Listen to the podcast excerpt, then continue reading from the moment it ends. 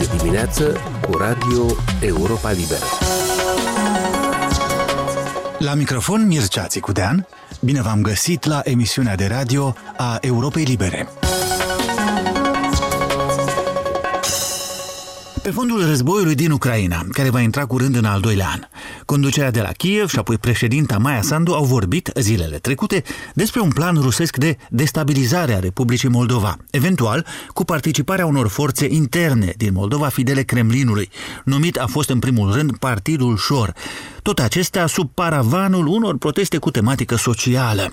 Într-un briefing de presă la 13 februarie, Maia Sandu a avertizat posibilii participanți la un asemenea posibil complot că nu vor reuși și a cerut un lucru concret important Parlamentului de la Chișinău, anume grăbirea adoptării unor legi privind procuratura și serviciul de informație și securitate. Parlamentul Republicii Moldova trebuie să adopte în cel mai scurt timp proiectele de lege care vor oferi SIS și procuraturii instrumentele necesare pentru a combate mai eficient riscurile la adresa securității țării.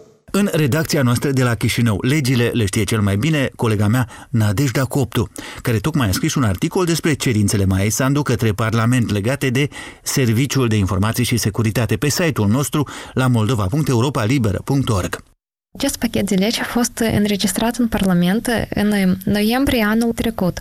Pachetul a fost elaborat însuși de SIS, dar a fost înregistrat de deputați, de aceea că SIS-ul nu are drept de inițiativă legislativă. Pachetul este formată din trei legi care presupun rescrierile legii SIS-ului, modificări la legea cu privire la statutul ofițerului care lucrează la SIS și, și încă o lege.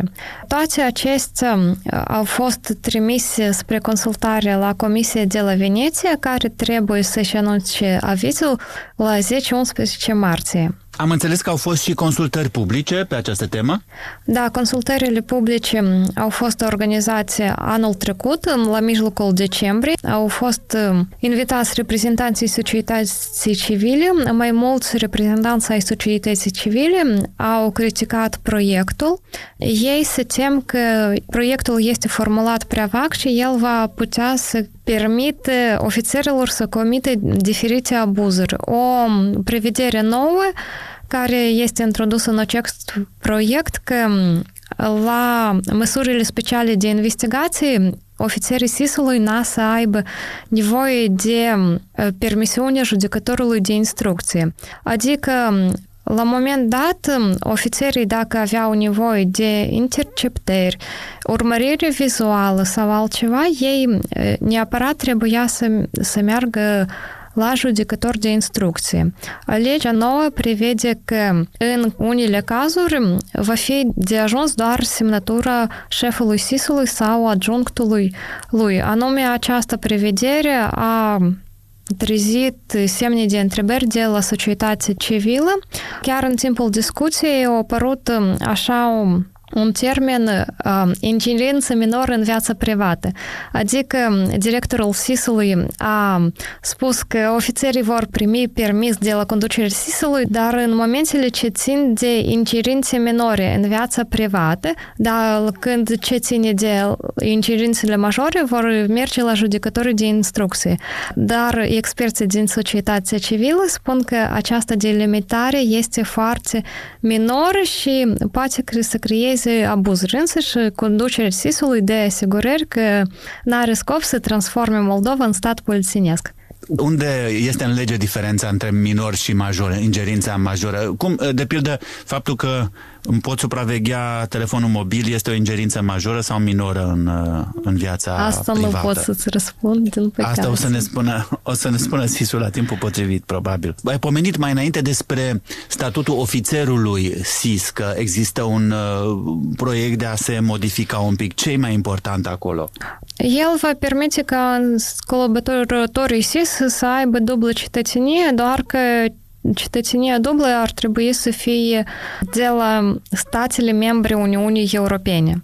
Aceasta este o, o prevedere nouă. Sunt și ceva reglementări interne mai puțin interesante pentru publicul larg. Reprezentanții SIS-ului vorbeau că acest pachet de lege este necesar de adoptat anume pentru activitatea contrainformațională și ei spun că toate informațiile care vor fi colectate în timpul interceptărilor, audierilor, urmăririlor vizuale și altelor, ele nu vor putea fi utilizate ca probe în dosare penale. Ei spun că ei vor aceste atribuții să le aibă doar ca să combată șpionajul, dar nu ca să monitorizeze cetățenii și să strângă probe pentru dosare penale.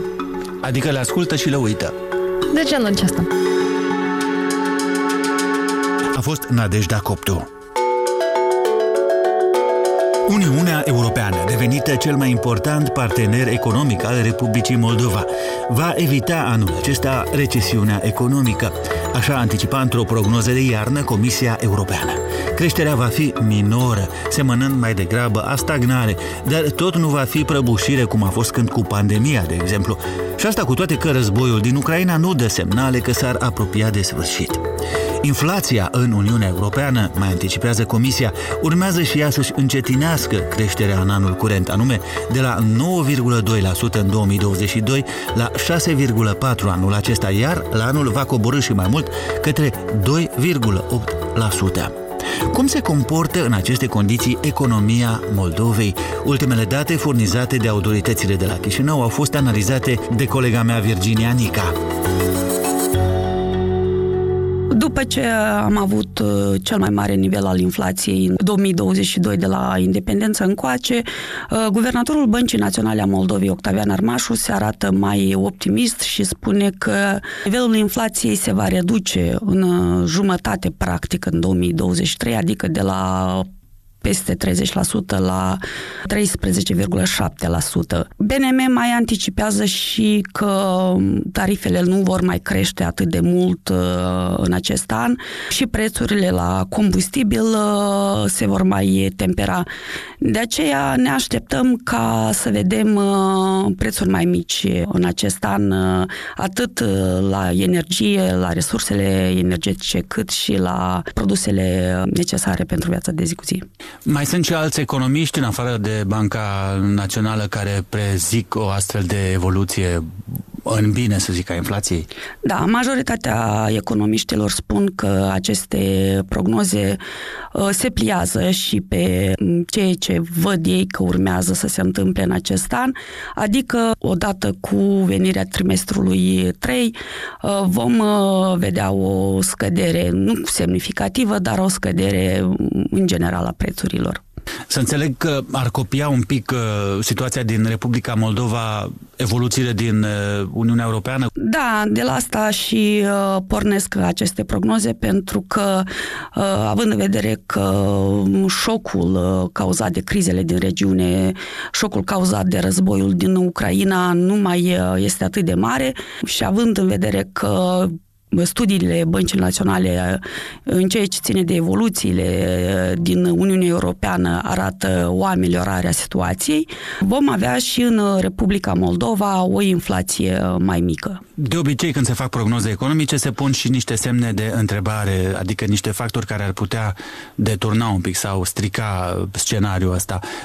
A spus Banca Națională ce ar putea influența în rău, eventual, prognoza? Da, în afară de incertitudinile ce țin uh, de evoluția războiului și criza energetică din uh, Europa, uh, guvernatorul Băncii Naționale spunea că foarte mult depinde de uh, acțiunile guvernului care urmează să fie instalat la Chișinău și dacă finanțările, atât cele din impozite și taxe, cât și din partea donatorilor externi vor ajunge în buget la timp. El a subliniat că ele trebuie să vină fără reținere, pentru că, în caz contrar, și economia va avea de suferit. Virginia, Republica Moldova se află în plină schimbare de guvern sau remaniere de guvern, cum vrem să-i spunem. Uh, joacă vreun rol în uh, percepția viitorului economic al Moldovei această schimbare sau nu? Până la urmă, cum spunea și uh, guvernatorul Băncii Naționale a Moldovei, schimbarea guvernului nu schimbă ecuația atât timp cât vor fi bani în buget și atât timp cât vor fi implementate acele programe care au fost uh, prevăzute în politica bugetar fiscală pentru anul 2023. Să ne întoarcem un pic la trecut. Republica Moldova a avut o inflație printre cele mai mari din Europa, totuși, în uh, anul uh, trecut. 30% este mult chiar și după standardele europene din, uh, din anul invadării Ucrainei de către Rusia și altor evenimente care au făcut să explodeze inflația. Ce știm la Chișinău? Ce se spune despre cauzele acestui nivel neobișnuit de ridicat? În primul rând, scumpirea resurselor energetice a declanșat scumpiri în lanț la Chișinău. În afară de aceasta, anterior experții au vorbit și de anumite speculații sau de o incapacitate a guvernului de a elimina aceste acțiuni sau scumpirea artificială a produselor și mărfurilor. Fără de acest salt al prețurilor la resurse resursele energetice, Banca Națională a decis să, să întărească și leul, să, să-l aprecieze, uh, ceea ce potrivit experților a dus la activitate mai redusă a exportatorilor, uh, la o creștere a costurilor de producție și astfel și prețurile au ajuns să fie mai mari.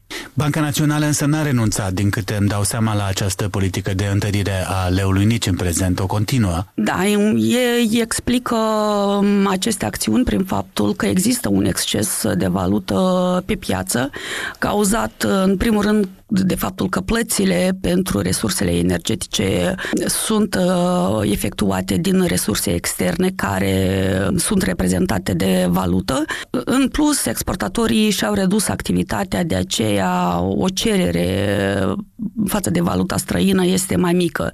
Prin urmare, Banca Națională a Moldovei spune că nu poate să, economia Republicii Moldova nu poate să absorbă acest exces de valută și, prin urmare, este nevoită să, să-l cumpere iar aceasta duce respectiv la întărirea leului.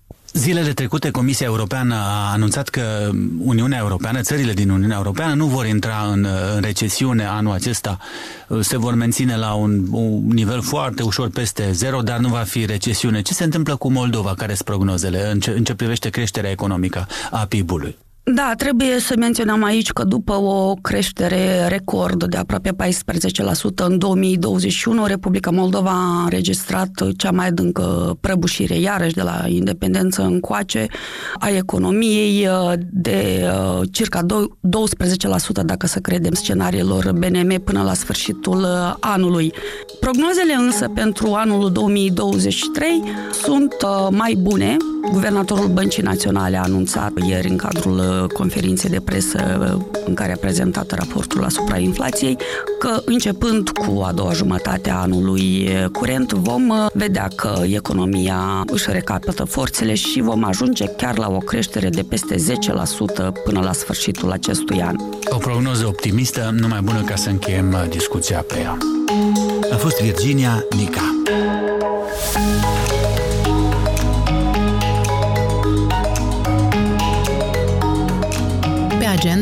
Produs audio al Europei Libere. De patru ori pe săptămână, 30 de minute de informație verificată și bine pusă în context, cu moderatori experimentați, reporteri îndrăzneți și oaspeți de prestigiu. Pe agenda sunt subiecte pe care alții în Moldova fie le rezolvă prea iute, fie le ignoră, fie le coafează ca să placă cuiva. Noi nu avem datorii, nu jucăm după rating și avem un singur obiectiv, adevărul. Pe agenda se difuzează atât sub formă de podcast, cât și ca produs de radio pentru stații afiliate din Moldova.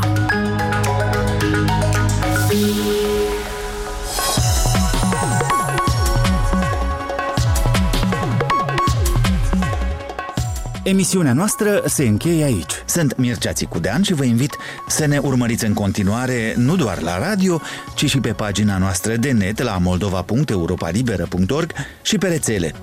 Aici e Radio Europa Liberă.